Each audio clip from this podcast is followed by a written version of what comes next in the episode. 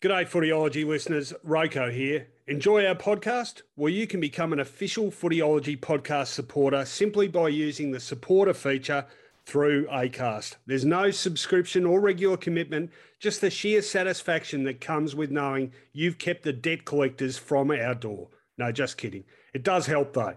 If you want to get started, you just need to follow the support this show link in the show description. Thanks again, and now let's get on with it. Welcome to the Footyology Podcast with Rowan Connolly and Mark Fine. G'day everyone, welcome to the Footyology Podcast. This is the round five review edition. A lot of football to wrap up. Not just the men's game, of course. We had the AFLW Grand Final on Saturday, and we're going to start with a full rundown on that this evening.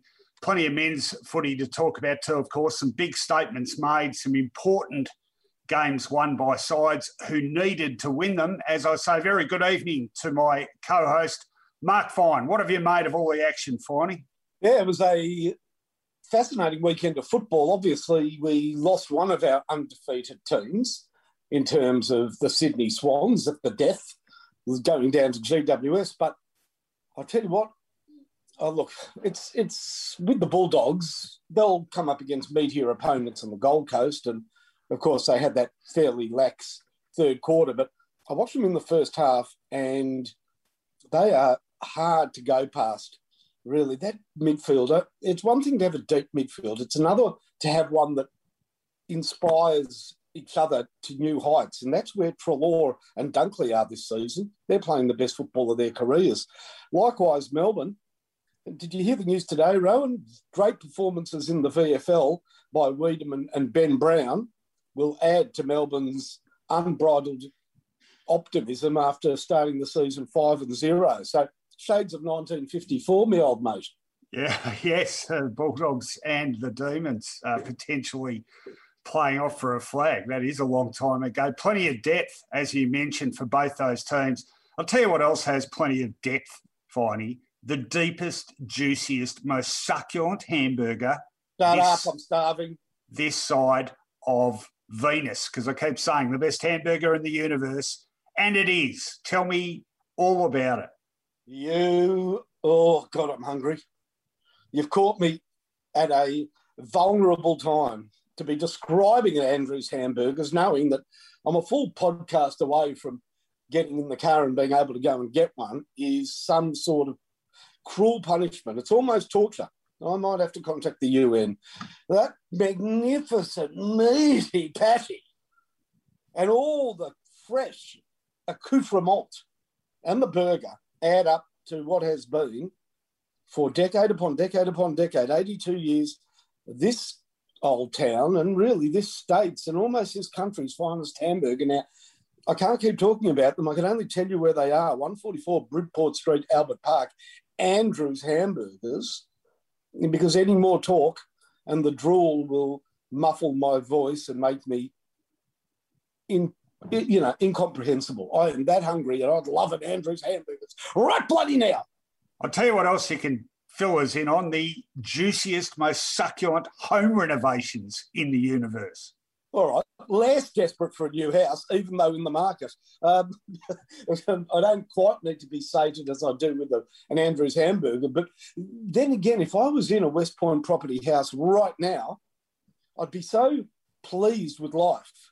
I'd be so up and about that maybe I could stand the hunger. Nick Spartels and team have put together a wonderful, wonderful philosophy to housing, and that is that they work on small blocks in the southeastern suburbs, southeast Melbourne, and they make them big. They make them big with height. They make them big with the best of best fittings and outfittings. And I'm talking the kitchen. I'm talking the bathroom. And you'll know because you are currently in the market yourself, Rowan, that they're the places you first go to to see whether this property or any property has that extra finish to them. It's straight to the kitchen, straight to the bathroom. And that's where they almost start their builds quality wise. West Point Properties, Nick Spartels, beautifully appointed houses. Beautiful, Rowan. And I'm going to fill everyone in on the juiciest, meatiest statistics in the universe, and they can be found at Stats Insider Sports Data Analysts Supreme. And uh, we're not just talking about Australian football, we're talking about 15 sports around the globe, and they do their model projections of outcomes 10,000 times for each event to give you the most accurate, searingly accurate take on what will unfold in a sports competition. They are brilliant, these guys. Also, some terrific writing on site, all free to use. So check that out. Statsinsider.com.au. Proud partners of the Footyology podcast, which we're about to get into right now. On Footyology, wrap around. All right, well, let's kick off this with a special match review on the AFLW Grand Final. And the Brisbane Lions have broken the Premiership drought. Third time lucky, of course, been in two Grand Finals before, lost the first one to Adelaide, the same opponent they played on Saturday, lost the second one to the Western Bulldogs have been in the interim plundered in terms of talent by some of the uh, incoming clubs into the competition, have stuck at it, at it under coach Craig Starcevich and won through with a superb defensive performance against Adelaide. Brisbane eventually winning this game by 18 points in front of 22,934 people at Adelaide Oval. Fantastic performance, 6 2 38, defeating the Crows 3 to 20. The goal kickers, Hodder 2, Wuetschner 2, singles to Arnell and Dawes for Adelaide. Thompson, Ponter, and Jones uh, was a pretty paltry tally for them. And winner of the best on ground medal was almost unanimously Kate Lutkins, Brisbane defender, who was just superb. And the Lions defence absolutely outstanding. Ally Anderson came in second in voting there, and Emily Bates, Breanna Koenen. In fact, the only Adelaide player who polled a vote at all was one of their defenders, Stevie Lee Thompson. Uh, a real feel good story this finally. They've been up against it, Lions, in terms of having their players taken by the clubs. They've come close before. They had to play this game away. Adelaide had all the, uh, I guess, premiership experience and still the Lions prevailed. It was a fantastic effort. What'd you make of it? Well, you know, a great friend of ours, Ashley Browne of the AFL Football Record, tweeted after the game that no premiership, men's or women's in the AFLW, has ever come harder earned, more deserved than this one for Brisbane. I thought, come on, Brownie, that's a big comment. But then when you start to peel back the layers and go through all of what Brisbane have been through, and managed to come up trumps. You know what, Brownie? I think you might be right.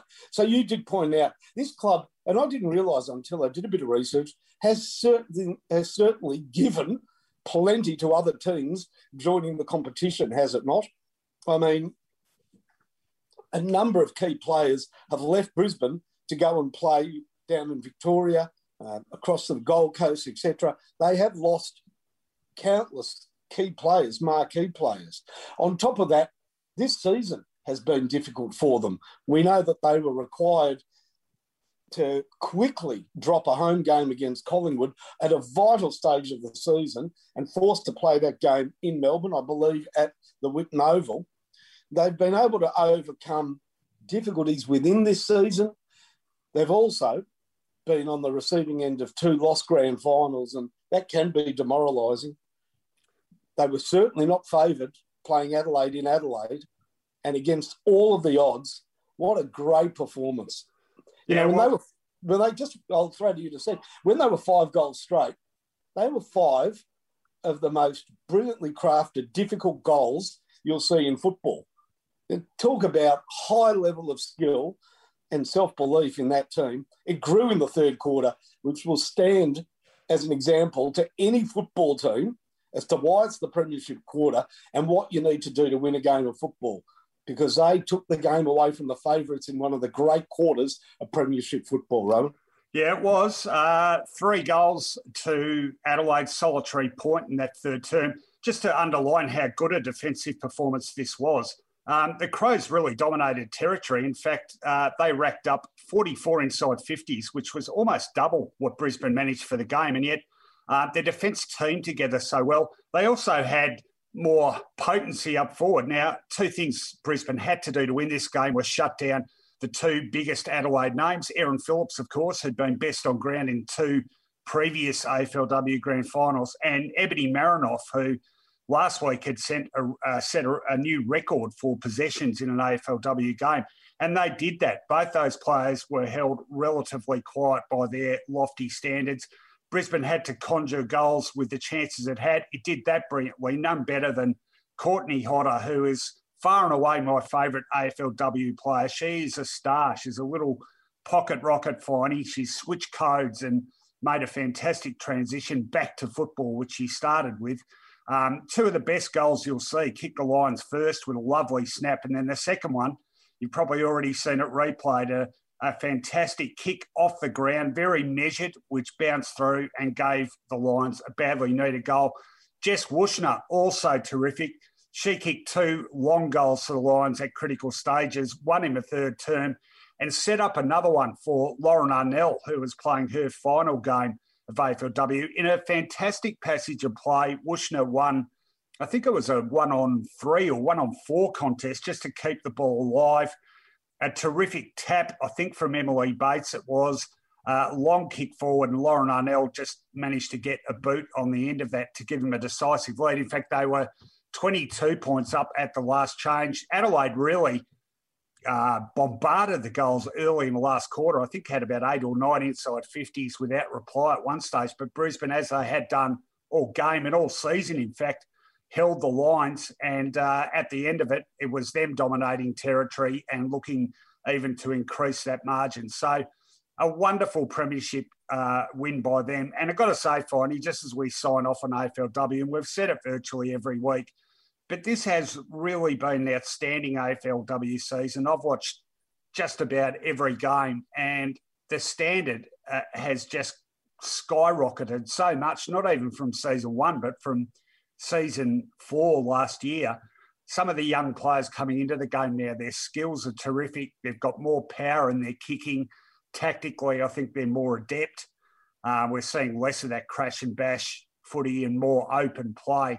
And this competition is just going from strength to strength. So it was capped off suitably in the grand final. I think we deserve to have. And just a credit to everyone uh, involved. And uh, look, I can't wait as the competition gets bigger, more teams eventually come into it. That is a subject of some contention. But uh, it's not going away, AFLW. So if you're still in the cynic camp, you're just going to have to grin and bear it because it is going to get bigger and stronger with each passing season. Rowan, I couldn't agree more. I don't think there'd be too many. You see, any person that's cynical about AFL football, AFLW, does so because they don't believe that the standard is very good. Now, if you don't think, in other words, if your expectations are low and you've watched the grand final, then surely you must be very impressed by what was put on display. In other words, I, I think the cynics are going to be the ones most impressed when they finally bite the bullet and watch the game because this is way better than how it started off and getting better every year. Just a couple of points. Uh, Hodder, you said, was a code swapper. I do hope we're talking about football to soccer back to football. No, football to rugby union oh, to football. Okay, because that soccer goal was worthy of Sam Kerr. Yeah, it was. It was, a, it was an absolute perler. Now, we've got to talk about Erin Phillips. Uh, the you know she was sort of the centre of attention and very gracious in defeat, wonderful champion, but brilliantly coached Starcevich with Lutkins doing such a magnificent job back there, but ably supported by always one or two defenders and they were able to double team Phillips on so many occasions. There was your game. It was a great spectacle, great win, and hopefully next season there are more games and more teams. Well, congratulations to the Brisbane Lions. Commiserations to Adelaide. Terrific season as we sign off on AFLW for now. it's time to get in to nine games that were played across four days in round five. Round five kicked off on Thursday evening at Marvel Stadium with the annual Maddies match, that uh, terrific fundraiser for research into bone marrow disease, and uh, plenty of money raised once again. On the field, however, a no contest, very one sided game this, and Richmond back to their punishing best a massive win over the Saints. Final scores 20 goals 14, 134 to St Kilda's paltry 7 6 48. The goals five goals to Jack Riewoldt, three to Tom Lynch, three to Graham, two to Castagna, two to Rioli, singles to Pickett, Edwards, Martin, Bolton, and Aarts. For the Saints, the only multiples there, two to Higgins and two to Lonie. It was even in the first quarter finally, but the Tigers got the jump with a five goals to one second term. And that was just a warm up, really. Another seven goals to two in the third. And then another five goals to one in the last quarter, doing it on the bit at the end. Worrying signs for the Saints. But uh, personally, I think this was more about just how destructive Richmond can be when they recapture their best footy. And they certainly did that. Yeah, I agree. I, I think talking about St Kilda, there are some endemic problems in that side, and uh, we can talk about it shortly. But let's start with Richmond because during the game, I could count, and I might have made this point on Friday night during our footyology final siren, two errant kicks by Richmond, both of them trying to take on the centre corridor, both of them failed. That's two in an entire game of football of a lot of attacking and positive play. They were precise, their ball handling in close, magnificent, as was observed by yourself so often was the likes of Cotchin and Martin uh, a light to which moths were attracted. And St Kilda were the moths and the shining lights were Richmond because as soon as the numbers became obvious to stars like Cotchin and Martin in terms of they've got the ball and they've got three or four players on them. They didn't even need to think. They knew that disposal, getting the ball out, quickly put it in the hands of the likes of the ever improving Graham, the now star Shai Bolton, Lambert, who always, like Graham, is running and creating space and opportunities. And really, Richmond had response after response off the back line. Bachar Houli started a touch edgily and worked his way into true Bachar Houli form. Jayden Short is now one of the really quality ball using backmen in the competition with sure hands. And then you get the ball up forward, and you've got two big key forwards that have monstered St Kilda recently, and they monster them again. As I said, St Kilda's problem lies in not getting to the contest at the right time and then dropping their heads as they've done twice in the last three weeks. Poor showing. Maybe they should get him back into the purple for Maddie's match as they did in the first game. Well, you mentioned uh, some of the, they're not even emerging now. They've been, I mean, Shai Bolton, a good example. He's been a terrific player for a couple of years now. Jack Graham, I think people more and more are, being alerted to just how important he is to Richmond with that tremendous endurance running and a strong body too. So he's capable of doing some tough contested work and getting the ball on the outside and damaging near goal. He's been a fantastic pickup for them. I really like Jake Aarts. Uh, very unlucky not to be part of that premiership last year. A small forward who was playing VFL footy. Richmond have grabbed him, none with out any fanfare and turned him into a, another very accomplished AFL player, as they do with all those players coming into that side. They have got so many good players now, and yet still, you hear. I heard it again on Thursday night. I can't remember who it was, but someone talking about, you know, compare the personnel of this side to say Hawthorn's three-peat side of 2013 to 15, or Geelong or Brisbane. Well, I don't know. I, I'm a bit sort of suspicious of that comment because I think the Richmond are overflowing with really, really good players. and we're just behind the pace, really, in, in recognising just how good they are. They are a wonderful team. Uh, Kamdyn McIntosh is another one, really important player to them. Just hasn't been acknowledged. We're forever, I guess, concentrating on Riewoldt, Lynch, Martin, Cotchin, maybe Edwards now, you know, but there are so many good players in that side. But more than that, it's their system. What a fantastic system. We talked about the moths to the flame. They have the perfect balance of inside work. They exert pressure on opponents like no other side can. But it's when they get the ball to the outside, their positioning, almost the best I've seen in AFL footy. A wonderful side. Quick word from you on St Kilda. How big a strife are they in? Well, big enough to know that they're not competitive with a tight side like Richmond. I mean, they came out there, they played a good first quarter. Their attitude was right. I will say this that they are learning very quickly. And I think this would be the same with most teams. The Ruckman is an important position, and they have desperately missed what was one of their great strengths last year was the combination of Marshall and Paddy Ryder. It allowed Marshall to go forward. He's a good marking player. So they missed them terribly. And some of the players in that side, I know Brad Hill came under enormous scrutiny for his game, fair enough. Some of the players in that side in 2021 have wages that are not matching their performances, Rowan. Yeah, look, they've certainly been very disappointing, been obliterated now two weeks of the past three. And um, maybe that uh, big comeback win against West Coast will be the uh, apparition almost. Uh, let's hope they can turn it around anyway, because it was good to see them in finals again.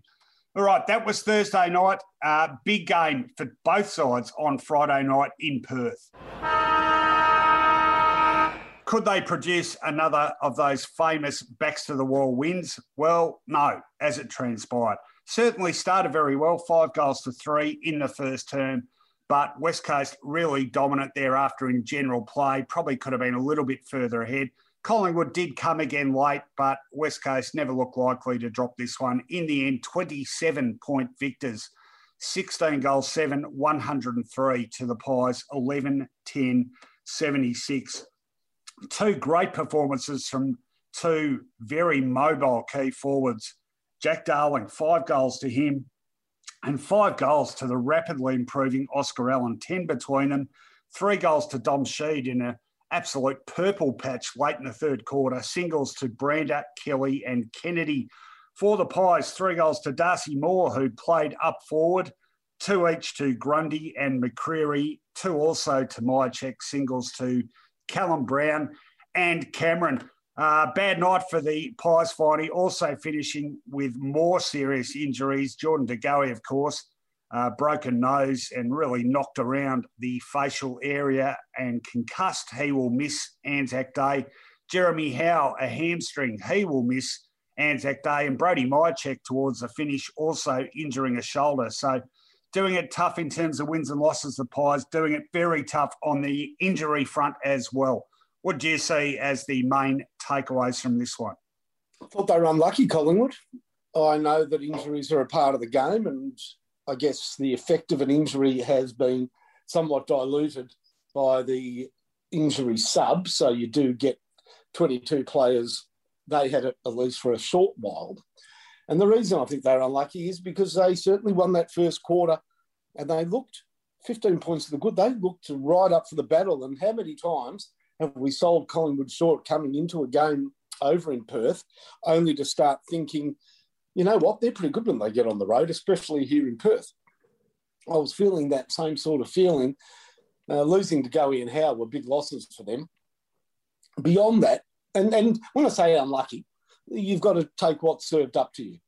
They then had those twin towers, and that was really the difference of the game. I thought they were the two best players on the ground he's a beauty, Oscar Allen, isn't he? Got me thinking, you know, blonde key forwards. I've always had a bit of a set against them. Of course, Nick Riewoldt changed my opinion somewhat, but I just sort of picture the blonde. Growing up, the blonde key forward was a more vulnerable type. I don't know. Warwick Capper. Well, that's what I'm talking about. That a more, you know, a, a less sturdy forward were some of our blonde forwards. I remember Bergman from Melbourne. Um, there were just a few snowy head key forwards who didn't quite fit the bill. Now, like Simon Beasley was a very good player, don't get me wrong, but he, he do you know what I'm talking about? I do what I do know what you're talking about. Maybe um, we should discuss this another time. Yeah, no, I'm just saying. I, I thought um, maybe a bit unfair, but Oscar Allen, he's tough. He's got a great pair of hands. He's great when the ball hits the ground.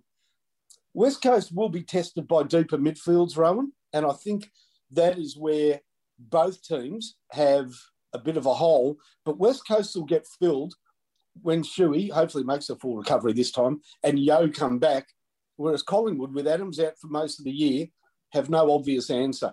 Brayden Sier, when you know, to me, he's not your answer. I don't think they've got a lot of depth in that department.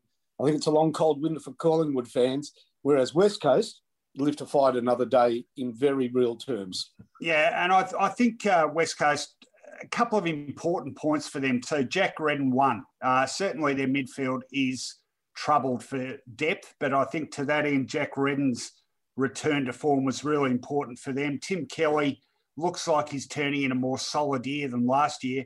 And Alex Witherden, uh, really good first game from him in the Eagles' colours, and he will be valuable for them as well. Andrew Gaff appears to have turned around his fairly uh, pedestrian start to the season as well. So, some really encouraging signs for the Eagles, I think, and they're very much a player, provided, and we did speak about this on Friday night, uh, provided they can finish in that top four. I agree with you on Collingwood.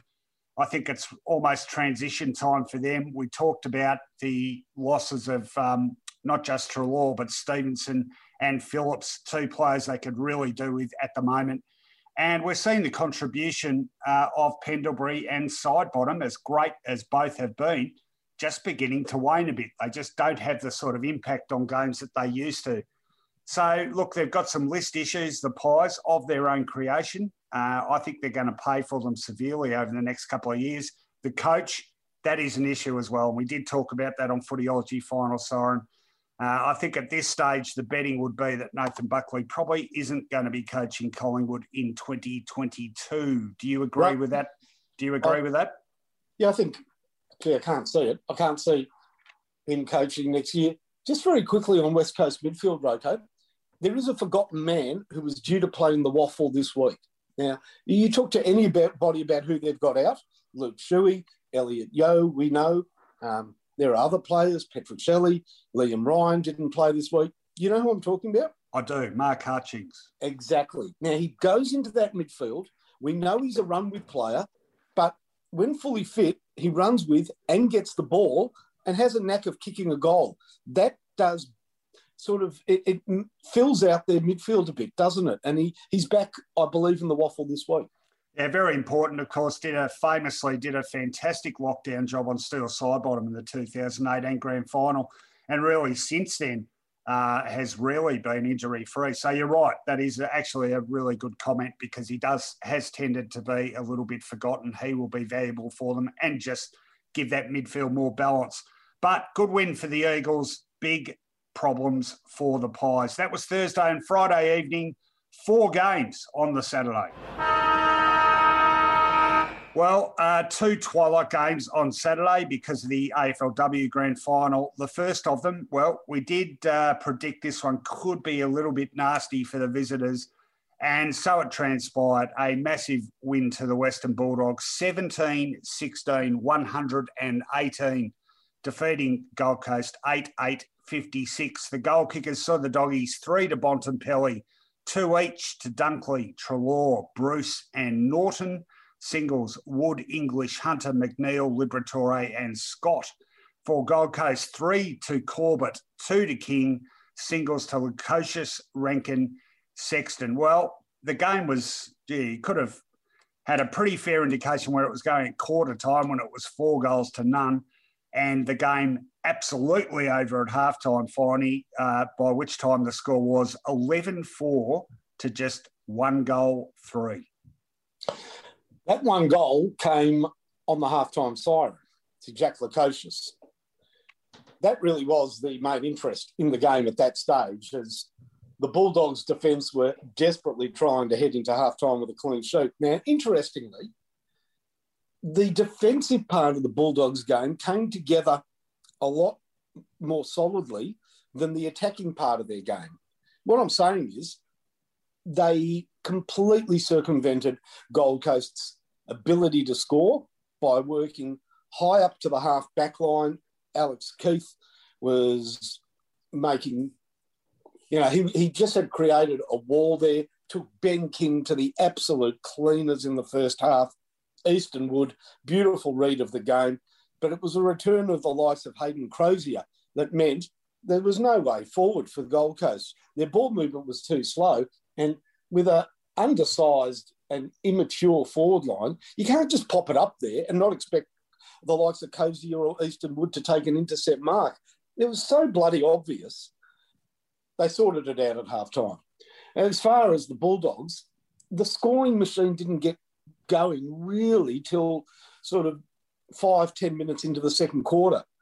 I'll tell you what, had it because they had enough of the ball. Really, they could have been 20 goals up at half time. they were just a little bit cautious in ball movement. Didn't get a heck of a lot out of Josh Bruce. Naughton bobbed up here or there, but the goals were they were sort of um not calculated. They were just by dint of numbers, with Dunkley getting to the fall of a couple of balls, just really surging his way through on a couple of times to snap early goals. Adam Treloar, he just knows where the goals are all of a sudden. The game was over at halftime. Full credit to Gold Coast to come out and win that third quarter comprehensively. And you know what? At three quarter time, mathematically, they could have won the game and had one of the greatest wins in the history of football. The problem is that it's not maths, it's football. I reckon Bulldogs would have got a right old roasting by Luke Beveridge, and it was transmission resumed as normal in the last quarter, and any hopes of a famous, famous victory quickly disappeared. So, an easy win to the Dogs. Well, it's about the one positive I think the Suns could take away, isn't it? That's six goals to two third term, which, you know, we have talked about their resilience this year. It's better than it used to be. Uh, gee, it's it's pretty small consolation though, isn't it? I'll tell you one thing about the Bulldogs. They have assembled what on performance so far, certainly in terms of names and quantity, is one of the great modern day midfields. And uh, have a look at the possession count in this game. The three leading possession winners on the ground. Josh Dunkley with 38 touches and two goals. What a game he played. 35 to Jack Macrae. When doesn't he get 30 odd? And 33 and three goals to Marcus Bontempelli in a milestone game for him. Definitely one of the great players of the modern era is Marcus Bontempelli. They are a serious, serious flag chance, Finey. Um, look, a few people were jumping on. I was one of them. I tipped them second on my pro-season ladder. But uh, after a, a fairly pedestrian opening win over Collingwood, I haven't seen anything to dissuade me from that view because they've got it all going. And the one area where they're a lot more potent this year is definitely up forward. You know, Aaron Naughton playing some great footy. The midfielders are chipping in for more goals. So a much better um, attacking team and, in terms of scoreboard conversion. And uh, we keep saying we haven't even seen the much vaunted number one draft pick, Jamarra Ugle-Hagan. And he can add further to that should someone go down with injury. We're seeing Tim English go forward, kick goals.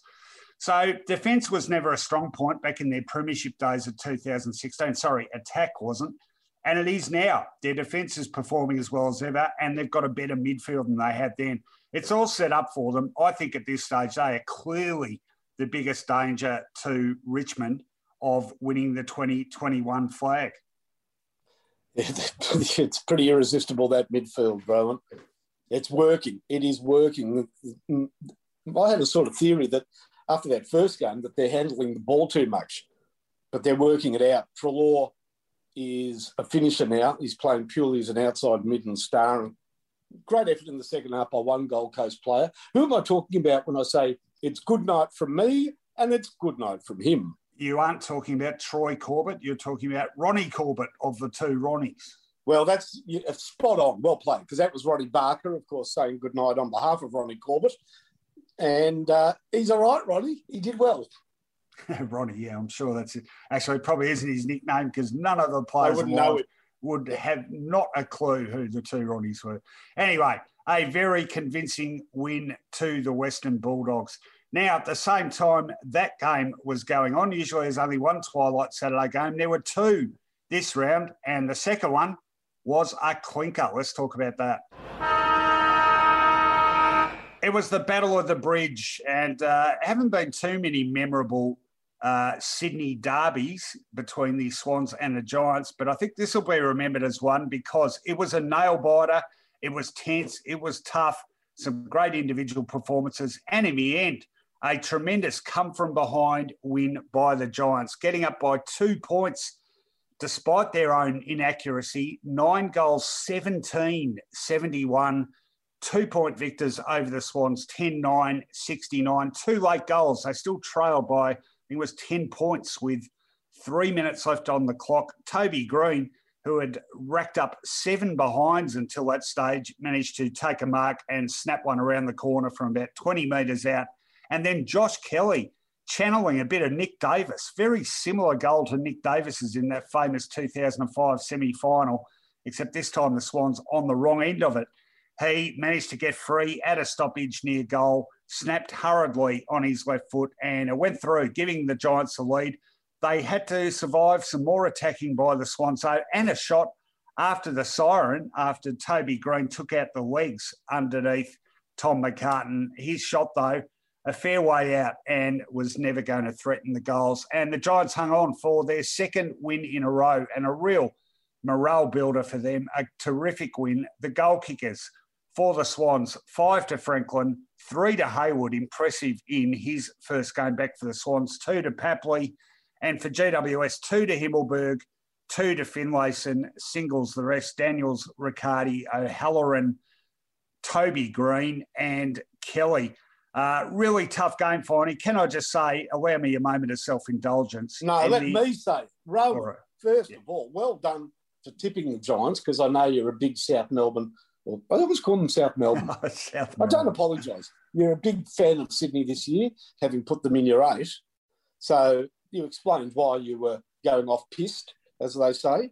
But I reckon you might have got the margin correct as well in the words of the immortal Mike Williamson, I tipped this GWS by two points. So uh, allow me some bragging rights on that one. But this was a great win. This was a great win by the Giants, wasn't it? And they've really rediscovered their mojo. Their attack on the footy's good. They're starting to link up on the outside a bit better. And, and look, let's be honest, but for inaccuracy and poor conversion, they might have actually won this game by a little bit more.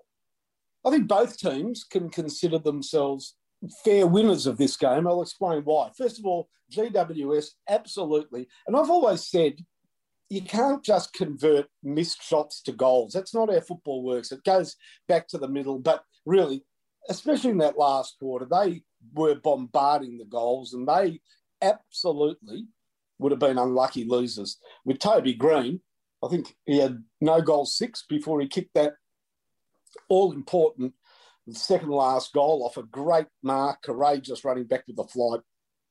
Basically said, I'm the captain, I'm making it happen. Last goal by Kelly was fantastic. They had good performance. I was really impressed in the dying minutes by the desperation and also competence, competency of Brent Daniels. He put himself into those last few minutes and made himself a key player. Throughout the game, Lockie Ash, who we commented on last week, keep an eye on this kid he's a star. He's a really good player, Lachlan Ash, and had a great game off the half back line. For the Sydney Swans, let's be fair, we've been singing the praises of the tremendous trio of Campbell, Gulden, and McDonald. And they're starting to learn that the realities of AFL football are thus you're going to have to still serve an apprenticeship. And they didn't get a whole lot out of them. Now, why could Sydney say that they deserve to win? at the worst possible time, their their main man, I'm going to call him their main man, Tom Hickey, got what may be a PCL injury. He tried to play on at the end of the third quarter, but it was knee on knee, and he couldn't play in that last quarter. And all of a sudden, they became very vulnerable out of the middle. And the loss of Hickey was telling. Did they win by two points or two yards, Rowan? Because I reckon that's that's as close as Sydney got almost to kick that winning goal at the very end with Luke Parker snapping over his shoulder. Wouldn't have been more than a yard or so from going right through the middle. Great game, justified result. And you know what? A rare close game between these two arch rivals. Yeah, they have had a history of one sort of uh, getting right on top of the other one. Uh, I wouldn't be too panicky if I were the Swans. It is interesting, though, those sort of cricket scores they were kicking across the first three rounds certainly come back to the field in that regard the last couple of weeks. And I just wondered to what extent that his opponents and and the coaching across the league generally having sorted out that early attacking bent and becoming a bit tighter and a bit more strategic defensively. Also, perhaps some of those uh, the the likes of Campbell, Gulden, McInerney, etc., just coming back to the field a little bit as uh, well in in some heavier conditions and with the defensive pressure having ramped up a bit. So it'd be interesting to see how they fare over the next couple of weeks. But all of a sudden, the Giants, who we were talking about as a potential sort of bottom three, bottom four side, they have been two really, really credible wins. One against Collingwood, of course, at the MCG, and against a side that was flying. So you can't knock their credentials in terms of the wins they've racked up.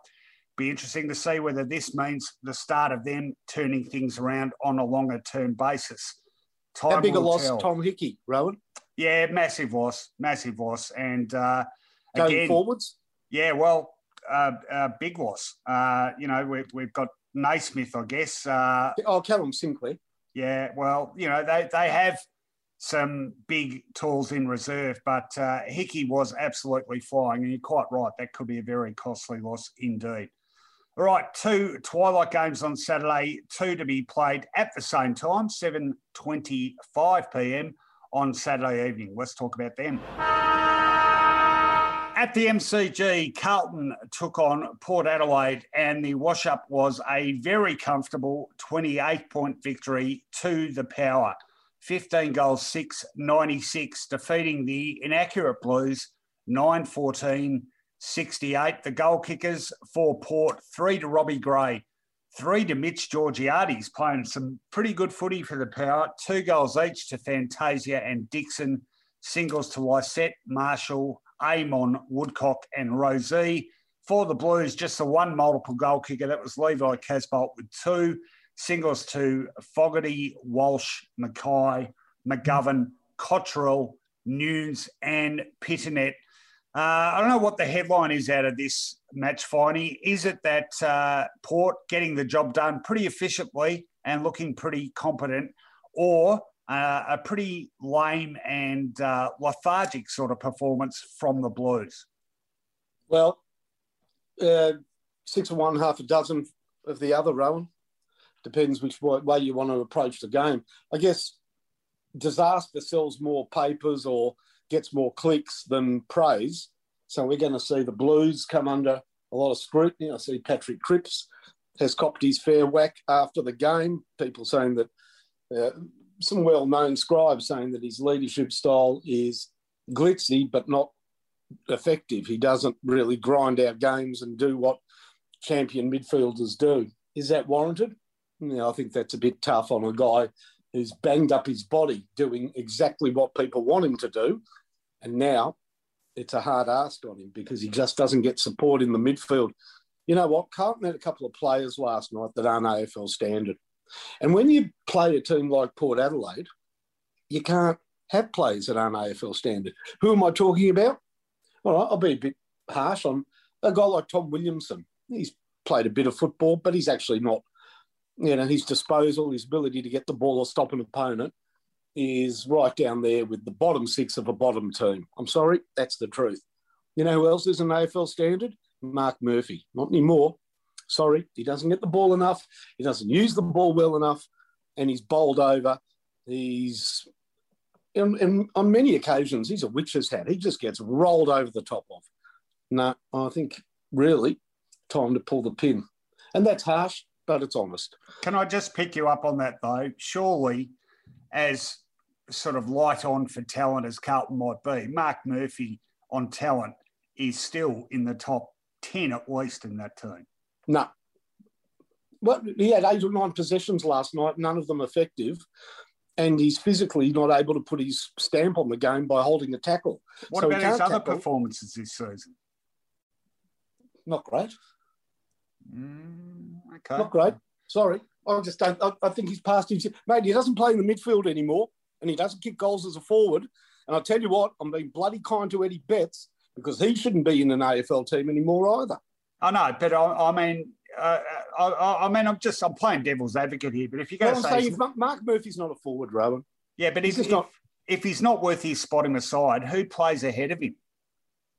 Well, that shows where Carlton are, unfortunately. Um, who plays ahead of him? Cunningham. I would have thought plays ahead of him. Uh, if he can't take a turn in the midfield, which he can't, he's not. He's, he, they just don't use him in the midfield. Mm. You can't have him as a forward. He doesn't. He's not a goal kicker, and he doesn't get the ball in the forward line. It's a fairly bad combination. He doesn't get the ball. Well, I'm, I'm being hard. I'll tell you who else. I'll tell you who's lucky, and that's Mark Pittonet that Malcolm Blight isn't his coach. Because with a name like Pittonet, I reckon I know what he'd call him. Look, Carlton were terrible.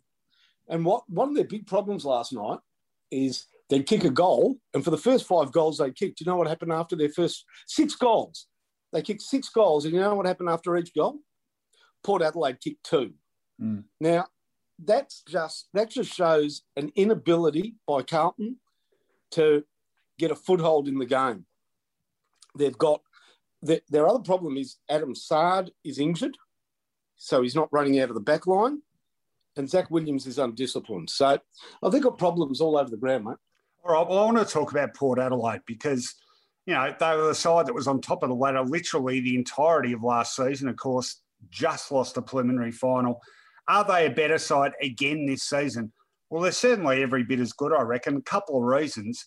Uh, one up forward and one in defence, I think. The one up forward is Georgiades, just having another guy capable of kicking multiple goals. And they were able to I'm not sure if they'd even done this before, but um, the capacity to play Dixon, Marshall, and Georgiades in the same forward setup.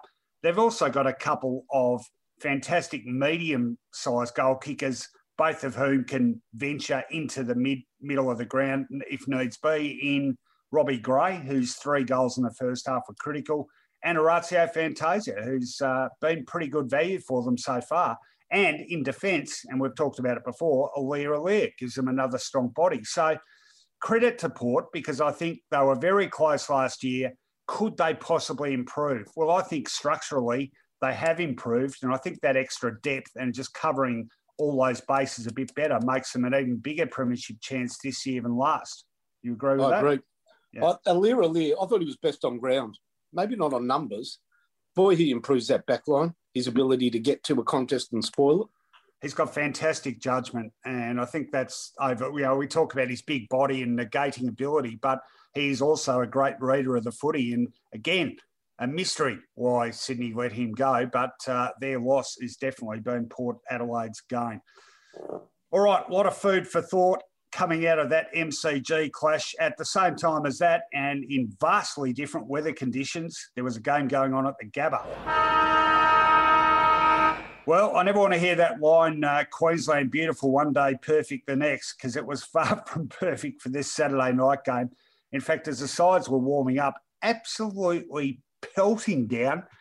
And um, this game was effectively decided in the first quarter. One side, to their credit, made absolute light of those difficult conditions and handled the ball beautifully. The other side played some incredibly dumb wet weather footy and couldn't handle the ball at all. And therein lay the difference between the two teams. This was Brisbane in the end. Very, very easy victors over a disappointing Essendon. The final scores 15 12, 102. The Lions top the ton in those conditions, no mean feat. And 6 9 45 to Essendon. The goals three to Hipwood, two to McStay, two to Joe Daniher, who had a pretty successful first up appearance against his old club, two to Pryor, two to McCarthy, two to Neale, singles to Cameron and McCluggage.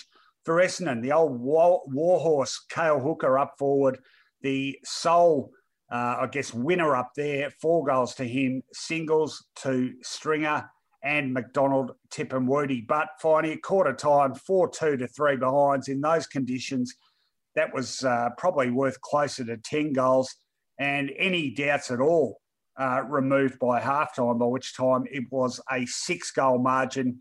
And uh, Brisbane wasn't done there. Another five goals to three in the third term and three to two in the last. So, in fact, they won every quarter, dominant performance, uh, dominant in midfield, particularly, stronger bodies. Um, I've got to say, though, I'll let you have a crack at this, but really disappointed with uh, Essendon's first off their refusal to apply a tag to Lachie Neale, who had been struggling but certainly played himself back into form with 38 disposals and two goals. And also a real unwillingness, if you like, on the part of, uh, well, I'll name names too. Devon Smith, really disappointed with his game. He was purportedly supposed to be putting a, a uh, bit of a clamp on Daniel Rich at halfback. He failed to do that with the impact that Daniel Rich by foot was absolutely lethal for the Lions and launched a number of attacks for them. But real return to form for the Lions on home turf and they will get a lot of confidence from that victory. Do you agree? Absolutely. I, they, they're back in business because they played with the resolve of a team that expects to be part of the equation come premiership time and knew that it was now or never. You don't start the season 1 4 and have a real say in a premiership, but this turns it around for them. They've got work still to do. Daniel Rich at the start of the last quarter had 905 metres gained, looked certain to join the rarefied air of the 1000 or the kilometre club, as they call it. And it's, it, what do they call it? The, not the mile, the mile long club, the kilometre long club, not high. Um, but he didn't quite finish off the game. So, God, if that was Devon Smith's job, job poorly done. Lachie Neale and Jarryd Lyons were fantastic. Joe Daniher had his all-time most possessions in a game of football, driven on, I think, by a little bit of, you know, um, what do they what do they call it? Fire in the belly, piss in the vine- vinegar in the piss, as they say. He was a bit, he was very focused. Let's just say that. Uh, what was the score at half time, Rowan? Because I want a score review. The score at half time was Brisbane 7 5 to Essendon, one goal five yeah, I think that goal should be taken off Essendon for the most incompetent piece of umpiring. It was like the umpire had a little argument with himself. Cale Hooker got the ball, what was it, 90 metres out, mm. faked a handball. The umpire called play on and then gave a 50 metre penalty. He did. I did. Uh, I did tweet about that. I didn't know you could actually pay pay a free kick after having called play on. Yeah, yeah. Did he? Does he often contradict himself? That bloke. It's like he had a personal argument. it's like he disagreed with himself. Play on? No, it's not play on. So why say it? Anyhow, Hooker, Hooker was very good actually. He's a good kick at goal, Cale Hooker. Mm. He's a beautiful kick at goal. Sometimes. Sometimes. hey, where is he in the Coleman? He kicked four again last night. Yeah, he he's, in, yeah he's, in, he's in the leaderboard. He's in the leaderboard. Yeah. Oh, good effort. Um, bad news for Essendon for Anzac Day losing Ridley, mm. and yeah, Hipwood. Have, have, we, has the MRO adjudicated on that? Uh, not as we record this, but we should have a decision uh, pretty shortly. Yeah, so that's a big loss on Anzac Day. Ridley will have to undergo concussion protocol. Can I just say, I've got to say, uh, it, it probably is a disgruntled Essendon supporter talking, but I've been really impressed with the young guys coming into that side. I think Nick Cox has shown plenty. I thought last night Archie Perkins showed plenty too, and they gave him a bit of a workout on Lockie Neale in the second half of that game, and it was good experience for him. And I thought he battled on really gamely. The guys yep. I've been more disappointed with are the alleged leaders. Now, Dyson Heppell, you talked about Mark Murphy. Now, I'm not saying Dyson Heppell isn't worth his spot in the side, but geez, he was invisible last night He's looking increasingly slow. They're not getting much value out of the disposals he does get. He's got some real issues, Dyson, and unfortunately, injuries have taken a toll. I think Andy McGrath, as good as he is, has been relatively disappointing this season. And Zach Merrett, look, he has had a good season, but he racks up so many touches. I just question how damaging those touches are. And I think you might have mentioned this the other yep. week. He's an yeah, accumulator yeah. rather than a damaging midfielder. And yes. this is a major issue. And it means that Essendon's midfield just isn't very productive. And look, Jye Caldwell was a loss to that midfield, albeit you're talking about a guy who's only played a handful of AFL games. This is an ordinary midfield. And it's, you know, I'm talking about supporters here, but the number of Essendon supporters who go on about we should be doing better with names like that in the midfield. I would venture that the names in that midfield aren't necessarily that impressive. They are light years off the best midfields in the competition. They're struggling for fit bodies up forward and down back. Now, we always knew this was going to be a developmental type season for Essendon. They debuted Zach Reid. Look, he struggled. Terrible conditions to make your debut in. But the future is with the kids for Essendon. And I, I really want to see all those kids put in that side before the end of the season because otherwise it's just another year of treading water and effectively wasting time. Um, it's going to be a tough year for the Bombers, Finey. Yeah, well, it was always going to be a developmental year, and those kids are very promising, though they don't have the physiques to play big wet weather games yet. They'll be great. I've got a couple of positives for you from last night. I'll tell you, he's been really good this year, and against counterintuitively to me, given his first few years in football, Laverde is a really good backman. So you should be happy with him. And a guy that's in and out of the team a lot. I thought Mason Redman was pretty good last night too. Uh, yeah, well, yeah. Uh, I didn't think he was great, but uh, all right, I'll take that on board. Okay, that is. I'm pretty pissed off with him. That is Saturday football. Three games remaining on the Sunday. Well, I had a I tipped this earlier, Miss Rand. Your turn in this game, Finey, because you tipped Fremantle to upset Adelaide in Adelaide, and that's precisely what happened. A 12 point victory to the Dockers, 12 12 84, defeating the Crows 11 6 72. The goal kickers for the Crows, two to Rowe, two to Walker, singles the rest. For Fremantle, four goals to Matt Taberner, missed a couple he might have kicked as well two to Travis Collier, two to Lockie Schultz, who was important in that last half. Singles to Frederick, Aish, Mundy, and Darcy. They held sway for much of this game. Adelaide did head them a couple of times, and you thought they're going to go on with it. But Freo really finishing off the game, the stronger side finding. In fact, they really took charge in the second half of that last quarter, didn't they? Four goals in eight minutes as they took charge at the centre bounces, which uh, was an area early in the game they'd been struggling in. Coach Justin Longmuir talked about their need to get it right. They did get it right, and their better players really rose to the top. David Mundy and Nat Fyfe, particularly, very good in that last quarter when they needed cool heads.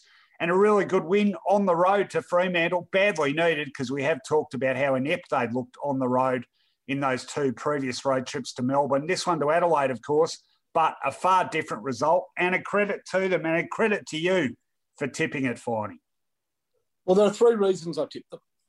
Reason number one was because they had underperformed so poorly on the road in the first two games that surely that was a opportunity for Justin Longmuir to sort of draw the line in the sand and focus on if we are have any aspirations this season, we have got to get our heads around playing away from home. So I'm sure there would have been a particular focus on drowning out the noise of the Frio world and doing it away from Fremantle. Rory Lobb's a big inclusion, Rowan, and he sort of showed he was because they can use him in the ruck and he's dangerous up forward and he just is a big inclusion.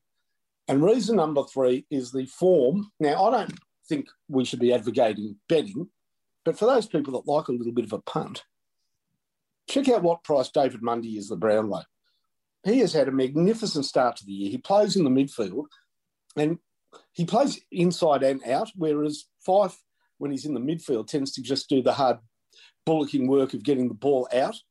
Mundy's kicking's beautiful. He is, he's a freak, mate. He is, we, we talk about the worries of an aging Murphy and Heppell. Don't worry about an aging Mundy. He'll be their record games player this year. He's a suit. He is playing so well. So yeah, I'm just going to check his odds out. There are three good reasons. They lost Cerra pretty early on. They were able to resist. Look, Taylor Walker seemed to injure an ankle, and that affected his mobility. So, a bit of a an advantage there for Freo. Freo unleashed a new centre half forward onto football, Tracy. And I can say he was no cyclone, he was pitiful. I don't want to be unfair, but he really didn't look up to the mark. So Taberner came to the fore with four goals. Your man was brilliant, Rowan. Do you know who I'm talking about? Uh, You've, you've, yeah, you've got an obsession with that show to the point where you described one of the earlier games as a clinker because I knew you wanted to get the word clink, clink into the discussion. Correct. My goodness, Lachie Schultz played well. You know, he was fantastic. So they had the best players on the ground. Adelaide, without Rory Sloane, they still bloody try hard. They're a good team, but better than we thought, but not not great, and well within Fremantle's bailiwick, as they say. Yeah, look, a, a couple of um, guys I noticed too, and Freo a better side when guys like this pop up. I thought James Aish was pretty impressive today. Oh, he was. Um, yeah, kicked a really important goal for them in that third quarter. Uh, and the other guy who is just coming along, getting a little bit better by the week, I reckon, is Sean Darcy, and capable now of getting on the scoreboard too. Yeah. Uh, kicked a goal to basically put the game beyond doubt. So um, you know, we've talked about their over reliance, over dependence, if you like, on those more senior players. And Mundy, terrific. But look, Andrew Brayshaw, and he is a senior player for them now. He was terrific as well. We're seeing Matt Taberner sort of getting a clearer run at it injury free and seeing what he's capable of. Probably could have ended up with six goals rather than four. So there's more jumping on board for the Dockers. I still don't trust them. I still don't have a lot of faith in them, Finey. But when they turn in performances like that, let's hope it gives them some confidence for their next road trip because we know they can produce it at home. If they can produce something like that more times than not when they're on the road, they are going to be a seriously competitive side. Adelaide, what do we think about Adelaide? I mean, um, you know, they've overperformed in terms of what we expected of them they're now three and two, aren't they? But uh, we still would have taken that as a pretty good return at the start of the year, wouldn't we? Yeah, great effort. And they fought the game out. They got a good backman. Doedee's a really good player, a little bit undersized, but a great intercept mark. Walker's had a great season. We like Lachie Sholl. They miss Rory Sloane. O'Brien was better today, I thought. They've got reason. Oh, they played Fogarty on the ball, which was interesting. Mm. He got a bit of leather, which is unusual for him. I'm not as much of a doubting Thomas when it comes to Fremantle as you are, Rowan, but I, I understand what you're saying. They've got a few black marks to be erased before we really trust them. Well, a good win on the road for the Dockers, certainly. Uh, time now to talk about the second game on the Sunday agenda. Well, this was the 320 game at the MCG, and it featured a team that's struggling but been relatively competitive in Hawthorn up against one of those undefeated sides. Uh, I think you call this a potential banana skin game, Finey, and quite right because we've seen the Hawks upset other teams who have been going all right. And it's the sort of game Melbourne has had a nasty habit of dropping. Would they hang on? Well, in the end, they did emphatically. And in fact, if you looked at the final scores, you could even argue a little misleading because this was a really tight contest for three and a bit quarters. In fact, Hawthorn kicked the first goal of the last term to bring it to under a kick. But from there, wow, Melbourne exploded. An eight goal final term and convincing 50 point winners in the end 15 14, 104, defeating Hawthorn 8 6 54. The goals for the Hawks two to O'Brien, two to Bruce, two to Hanrahan, singles to Moore and McEvoy. for the Demons, three to Langdon, what a season he's having, three to Melksham, two to McDonald, two to Brown, two to Petrarca, two to Pickett, and a single to Max Gawn. Finally, Melbourne, for much of the day, had trouble converting their opportunities. Did they come good in a rush, though? I took some notes on that last quarter. They kicked five goals in 10 minutes in the last term, and in fact, seven in a 15 minute burst of potent, attacking, and very impressive looking football. I was impressed. Were you impressed? Yeah, look, they looked like exploding for much of the afternoon, but they were quelled, quelled by a former Melbourne player who had the angry pills for lunch, Sam Frost. I liked his game. He was particularly unfair. You know, you see so many times in the modern game where, and we've seen it this year, haven't we, where guys playing against their old team are, are friendly and there's Bonhamy, not with Sam Frost. He was looking to take scalps. I liked it. And their tall forwards were not working out for them. They were getting little out of McDonald and Mitch Brown. And to be honest, Hawthorn were right into the game up to their ears. The only thing stopping them really from taking hold of the game was the fact that Melbourne's captain was imperious. He was fantastic. Max Gawn was controlling things in the ruck. He had McEvoy done to a dinner. I wondered why Hawthorn dropped Ceglar for this game. Interesting call, isn't it? When you're up against such a good ruckman. McEvoy could have done with the chop out, I'll tell you that much. He was brave, fought on, but got soundly beaten throughout the afternoon. Petrarca was pretty quiet for the first two and a half quarters. Langdon was good. Hunt was good. I was, all in all, and Clayton Oliver was good. From Hawthorn's perspective, Hanrahan good early. They were just fighting the game hard. Unfortunately for Hawthorn, the dike's in the wall, the fingers in the dike, I should say. I'll get that right. It's a difficult expression, filled with problems. But in the end, it burst. The dam did burst. Melksham came good. I feel sorry for Mitch Brown because he actually kicked two of the early goals in that last quarter to put the game beyond doubt. He's only warming the seat for Weideman or for Ben Brown. You know who was great when the game was a hot contest was Kysaiah Pickett. Hasn't he become a really important forward and even getting up the ground and doing some work? So Melbourne, with those two big men ready to return, must be, you know, their supporters so much pain tonight must be loving the world. Yeah, look, it's going to really interesting selection possibilities for them. I wonder if almost too many options at their disposal because they're starting again to generate the sort of goal returns from their medium sized forwards and midfield that they were getting in 2018 when they didn't necessarily have great targets then up forward. So it'd be interesting to see how they handle it. The other guy who I thought came in and gave them terrific service, and I'm a huge fan of this man, um, is Michael Hibberd. Um, a terrific mm. dive by him and spoil at one stage to save a certain goal. He adds something, and we haven't mentioned Christian Salem, who's having a career best season at this stage. So they've got really good players all over the place. Look, if they can bring in both Brown and Weideman and somehow still get the same sort of input from those more medium sized forwards, uh, wow, boy, they've got options suddenly all over the place. It's a great midfield. Langdon has been phenomenal for them. Just really gives them some outside run to go with all that contested ball they win. And as you said, Petrarca, you know, look, he was he was serviceable, but not one of his great games. Um, the fact that they can have that sort of contribution from him and still win comfortably says it all, really. So great win for them. Look, the Hawks, they were pretty competitive for three quarters. That's about where they're at, I reckon. Look, Dylan Moore is a guy who is giving him decent service, kicked an important goal for them at the start of the last quarter. Amira was good for him. Mitchell, plenty of ball from him. Chad Wingard has played good footy the last couple of weeks for them. Scrimshaw, I thought, was okay too. So not without uh, some positives as well. The Hawks have been disappointed with that fade out though, but they are playing or were playing a seriously good team. A great win for the Demons, and uh, well, now just two undefeated sides they're one of them. First time they have won five in a row since 1994. A lot's been made of that, but fair enough. It is a long time ago, 27 years now.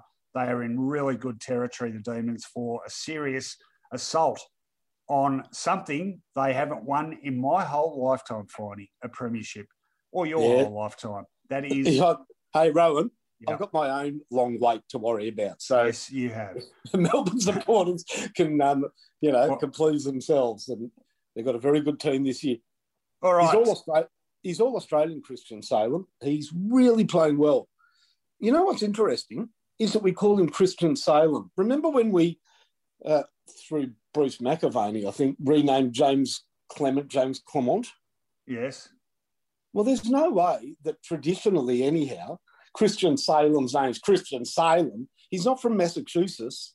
He's from the Middle East. And His name, his, his family origins are from the Middle East, um, maybe Lebanon. I, am venturing a guess, but his family name would be Christian Salem, not Christian Salem. I can guarantee you, at least traditionally. I do owe some. I do so owe something to some of our listeners, Rowan.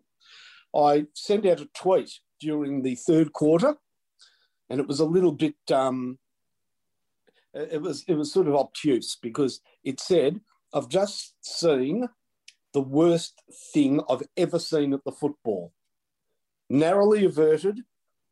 Does anybody know what I'm talking about? And I got a lot of suggestions and made a promise to many Twitter followers that I would come clean on footyology. So I better explain what it was, hey? There was a crowd shot. I'm not going to say who this fan supported after a goal. And this fan put his finger in his ear pulled out a quantity of earwax, I imagine, because he stared at his finger, and then he went to put it in his mouth. And he just decided against it. And I got to tell you, that was pretty distressing to me, Rowan. I did. Uh, I didn't see your tweet, but I did actually see and note the footage you were talking about, and I did find myself going, "Don't do it! Don't do it! Don't do it!" And unfortunately, for his self-respect and his reputation, he didn't do it. All right. Uh, bizarre note to finish on, but that's where we finished that game. One game left in round five. Let's talk about some football. Round five finished off with the final game of Sunday afternoon down at GMHBA Stadium, and it produced and in the end, comfortable, but one would have to say relatively lacklustre win to Geelong over North Melbourne by 30 points the final scores 10 17 77, the Cats, to North Melbourne, 7 5 47. The goals, two to Menegola, two to Gary Rohan, singles to Close, Bews, Dahlhaus, Tuohy, Hawkins, and Miers. For the Roos, who were workmanlike, if nothing else, two to Larkey, two to Stephenson, singles to Hall, Thomas, Cunnington a really scrappy game early, and Geelong chronically guilty of wasting their chances 3 9 to 3 3 at half time. The Roos were still hanging about of sorts during the third term. Uh, the Cats, though, gradually getting on top. They led by 20 points at the final change. And in the end, another 3 5 in the last quarter to the Roos, 2 1 for that final 30 point margin. Certainly not a game that uh, would have been, if it still existed, finding part of the Name a Game series. Just one of those ones I think the Cats bank the four points and move on. Should say for North, however, that given where they are and um, a decent effort for three quarters last week, but blown away in the last, not blown away at any stage in this game. And uh, all things considered, I think they'd be taking at least a few positives away from this performance. What do you think of it? I think the Geelong crowd went down there in carnival mode. They had the cars going around the ground with Harry Taylor and Gary Ablett Jr. being thanked for their wonderful careers. And I think they expected a, an afternoon of frivolity, thrashing the beleaguered North Melbourne. No, not the case. Trailed at quarter time, in my opinion, fortunate to be up at halftime. North Melbourne, yes, they had less shots at goal, but they certainly had plenty of opportunities inside their own 50. Some mistakes by foot cost them. Cunnington was playing a great game of football. Geelong were just not clicking. Completely out of sorts and ill disciplined Tom Hawkins in the first half. He improved in the second half, but his kicking boots weren't on. He only got one goal for the game in the end, Dangerfield and Menegola put their stamp on the matter. Dangerfield assisted in a couple of goals up forward. Actually, Hawkins did something really clever in the third quarter. Looked like a ball was going through for a point. He managed to paddle it back, and Menegola snapped what was a very telling goal because just gave them that three goal break. North Melbourne, Cunnington, as I said, was fantastic. Goldstein did his work around the ground. So it is the more senior players still providing much of the backbone for North Melbourne. Aaron Hall, not bad off the half back line. And Jack Ziebell, in his sort of quarter. What do we call it? A, a not a quarterback role. It's a sweeper's role. Sweeper's role. Wrong sport. Yeah, he's doing pretty well. This was a game that Geelong got through. That's the best you can say. They need to perform better. The forward line needs to function better. They'll get something out of the return of Jeremy Cameron, I would have thought. And until that time, we don't really know how potent that forward line is. But they're not quite clicking, the Cats.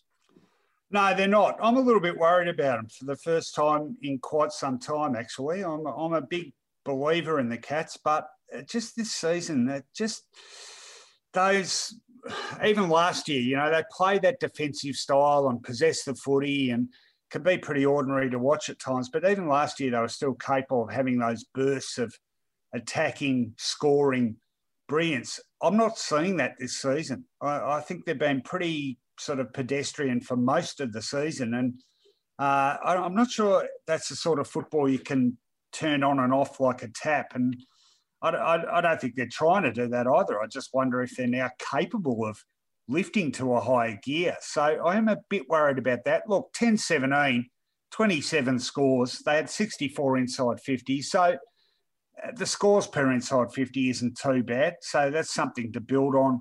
Um, but for me at the moment, they're a fair way off the sort of quality of a Richmond and uh, even a Western Bulldogs. And at the moment, as last week probably showed, even Melbourne. So got a fair bit of work to do. They're capable of doing it. And as you say, Cam- Cameron, you'd expect to make a pretty sizable difference. What about North Melbourne? Because look, they're winless, but I don't think this season is shaping as a disaster. They'd be disappointed with that last quarter against the Crows when they conceded eight goals. But they really hung in there well in this game. In fact, they were up by three goals to one at quarter time. They just don't have the firepower. But Nick Larkey, for example, battled on well with two goals. Jaidyn Stephenson contributed two. Um, they're having their moments. I think they're they're at least showing something in terms of resilience. Um, so it's not all lost for them. There is some light on the horizon, I think. Yeah, that's a good point. Nick Larkey kicked a great goal in that third quarter, got a mark and just sort of willed himself forward, even with a player hanging on to him, and managed to kick a goal. I think, look, if, if, if a supporter asks this, what we want is effort, I don't think too many North supporters would be upset, Rowan. They don't have the personnel, but the effort seems to be there. These, the durability and the fitness seems to be lacking a bit. They do fall away at the end of games, but no, they're not terrible. Not terrible.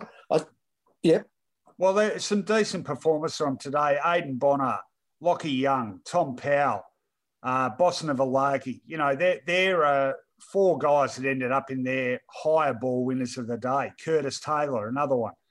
Um, so you know, the, the young guys, I think, are, are showing bits and pieces. They're leaders today. Look, Ziebell, 38 touches, Cunnington, 29. So, you know, the leaders have stood up. There's not a lot else they can do, I suspect. So, not all gloom and doom. It's a look, it's a long process, but I think they are perhaps at least more recognising of where they are on the developmental curve than other clubs I could name. Uh, some clubs close to home. So, um, you know, their uh, acceptance is the first part of this equation, and uh, they do accept where they are. So, given that, I think they're not in that bad a space. Go on, off you, make, go. you make them sound like a recovering addict. They first got to accept that they're, then they can get into rehab, which is sort of where they are as a football club. So, I'll tell you what, Tom Powell took a great mark today. It was disallowed because North gave away a free kick in the marking contest, but it's worth watching. I did see one of the funniest things I've seen at the football for a long time, Rowan. And it involved first game of Sam De Koning for Geelong.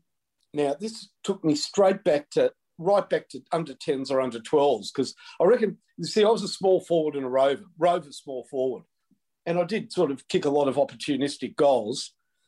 And I reckon I would have stolen a few off the likes of you. You were a full forward, weren't you? I was. Uh, Sam De didn't have a great game. It was a tough initiation for him. He's, you know, going to have better years ahead. But he had an opportunity. I think in the third quarter, the ball was running towards the goals, and he was just about to lay his hands on the ball about two metres out and kick his first goal in league football when Dahlhaus swooped in from stage right, took it off his hands and kicked the goal. And his disappointment, he did not hide it. He, he dropped his shoulders, he pouted, he looked at Dahlhaus as though to say, That was mine. and that took me back to under 12s. He took no pleasure in the goal and was outwardly really upset that he couldn't kick it himself. It was very funny. I'll have to uh, I'll have to look that up on the highlights reel. All right, that is all nine games reviewed very completely. Um, hard work, finding It was a long haul and a long, hard rap needs a big, angry rant. And the best angry rant is ours on Footyology. On Footyology, the rant off. All right, Finey, I'm pretty happy with this one. I was pretty pissed off when I wrote it, so uh, it shouldn't lack for impact. I hope. Will you please count me in? I like I like ones where you're pissed off when you're writing them. Three, two, and one. I'm pissed off with football commentary, Finey. Yeah, I know we bang on about it all the time, but hard as it is to believe, in 2021 things are actually getting worse. First off, how about the fact that when it comes to games outside Victoria, most of the commentary teams aren't even in the same state the games are being played. Of course, last year it was because of COVID. And this year, well, was there anything more predictable than the broadcast networks working out they could save some dollars here and there if they continued their budget calls and keeping the practice going? Yeah, well, there was something more predictable, actually. And it was that they do it and not fess up about it, trying to pull the wool over our eyes by having BT and crew call the action from several thousand kilometres away but still pretending they were actually there. What a joke. It means that in a game played on the biggest playing arena of any football code, no one calling the action can see any more than the width of a camera lens. It means the so called special comments men can't actually see anything unfold ahead of or behind play.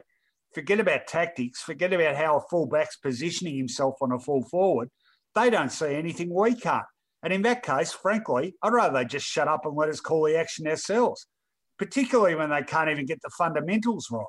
We've got used to the wrong names being called, but from a capital city or two away, it's happening far more frequently now. What about Gerard Healy's effort on Fox Footy in the Adelaide Fremantle game on Sunday? Talking about a bit of Fremantle play, Gerard decided to correct himself. That might have been Wilson rather than Aish, bit of a look-alike. Is he really Gerard? Let's see. One of them has dark hair and the other one fair hair. One of them has tats all over him and the other one doesn't. One of them was wearing long sleeves and the other one wasn't.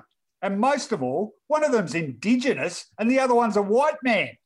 But apart from that, yeah, you're right. They are pretty damn close.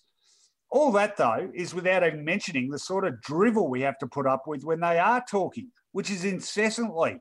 One thing I'd like to know is when did Channel 7 decide to outsource its commentary team to the Triple M radio network? Because there's nothing like a bunch of middle aged men pretending it's the 1980s and they're still cool to really add some zing to a telecast. And yes, that was sarcastic.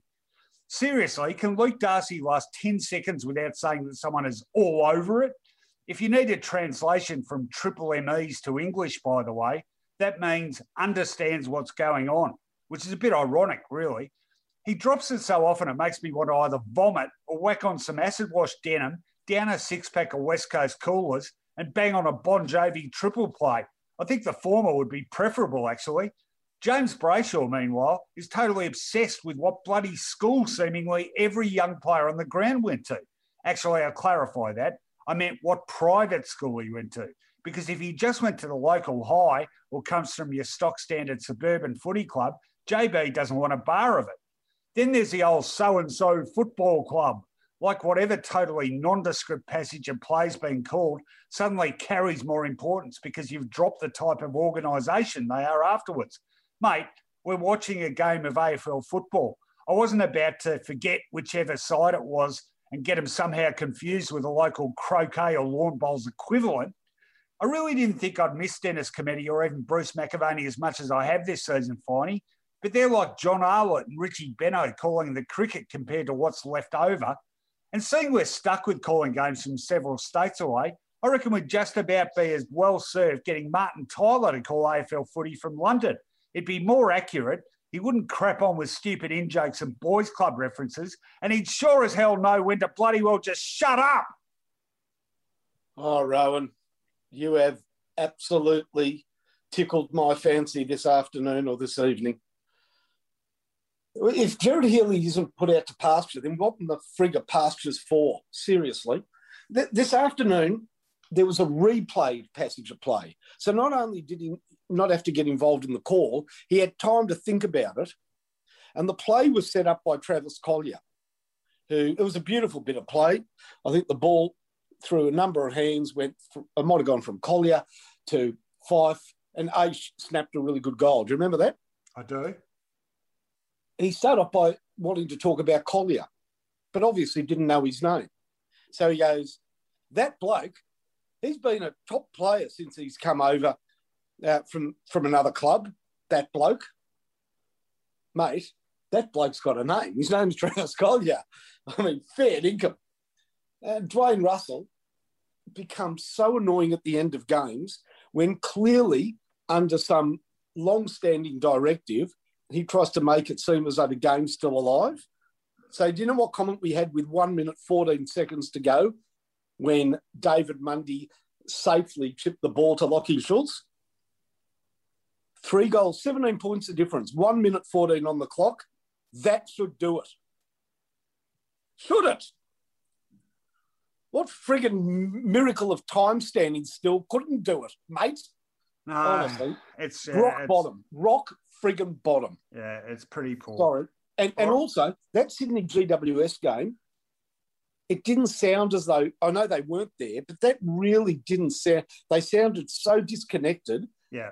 No, they sounded horrible. flat. Those games called in other states, they universally sound flat. Anyway, it's uh yeah, it's we've gone about as low as we can go. All right. I don't want to distract you from your focus on your rant, so I'm going to count you in three, two, one, rant. Shame on you, Trent Cotchin. Shame. You have absolutely turned on its head a long standing football tradition. You have gone against the standard, and quite honestly, you should be ashamed of yourself. What am I talking about? Trent Cotchin's recent appearance in an advertisement for home insurance by AAMI. Trent Cochran is poised, accomplished. Dare I say it, if you didn't know he was an AFL footballer and captain of the mighty Tigers, you'd think he was a hired actor. He's magnificent. There's not a lot required of him other than to be shocked at a home burglary, but he actually does it really well. And in doing so, has betrayed every footballer on any commercial who has preceded him.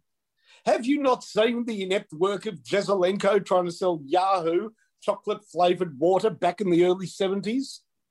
How about an awkward Alex Marcou buying a suit from Sires in the mid 70s? And the tradition has continued on and on.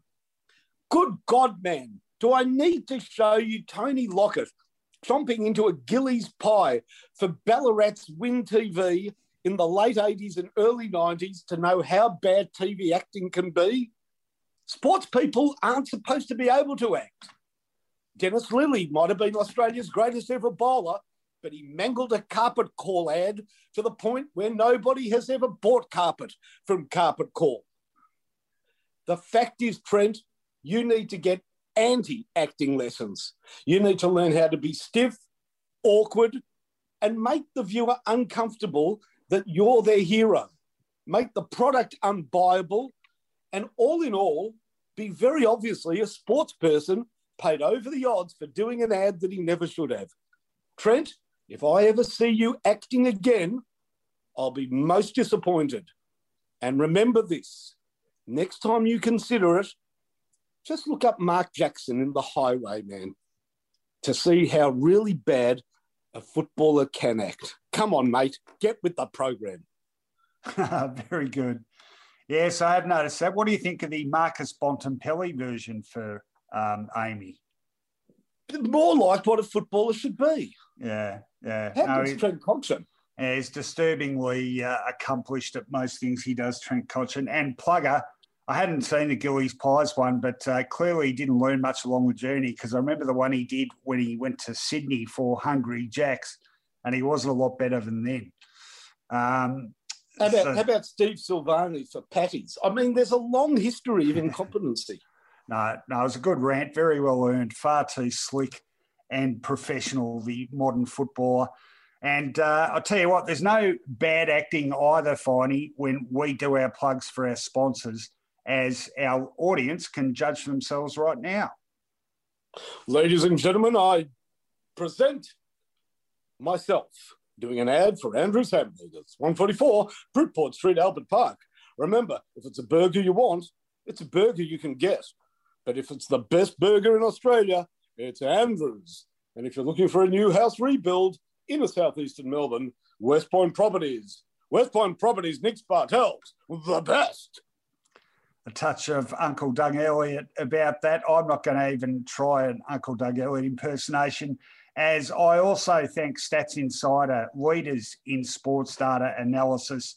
Uh, 10,000 times they model each event to give you the best uh, possible outcome forecasts. And all the stuff on their website is free. So check it out, statsinsider.com.au. You can support us, of course at the ACAST supporter page, wherever you're listening to this podcast, or at our own Patreon page. Uh, there's links all over our website and on this podcast as well. So take advantage of them and uh, very grateful for the support we get from all our official Footyology patrons.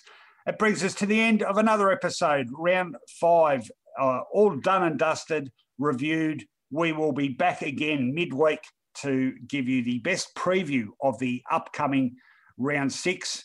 And uh, until then, may your football be good football. Good night.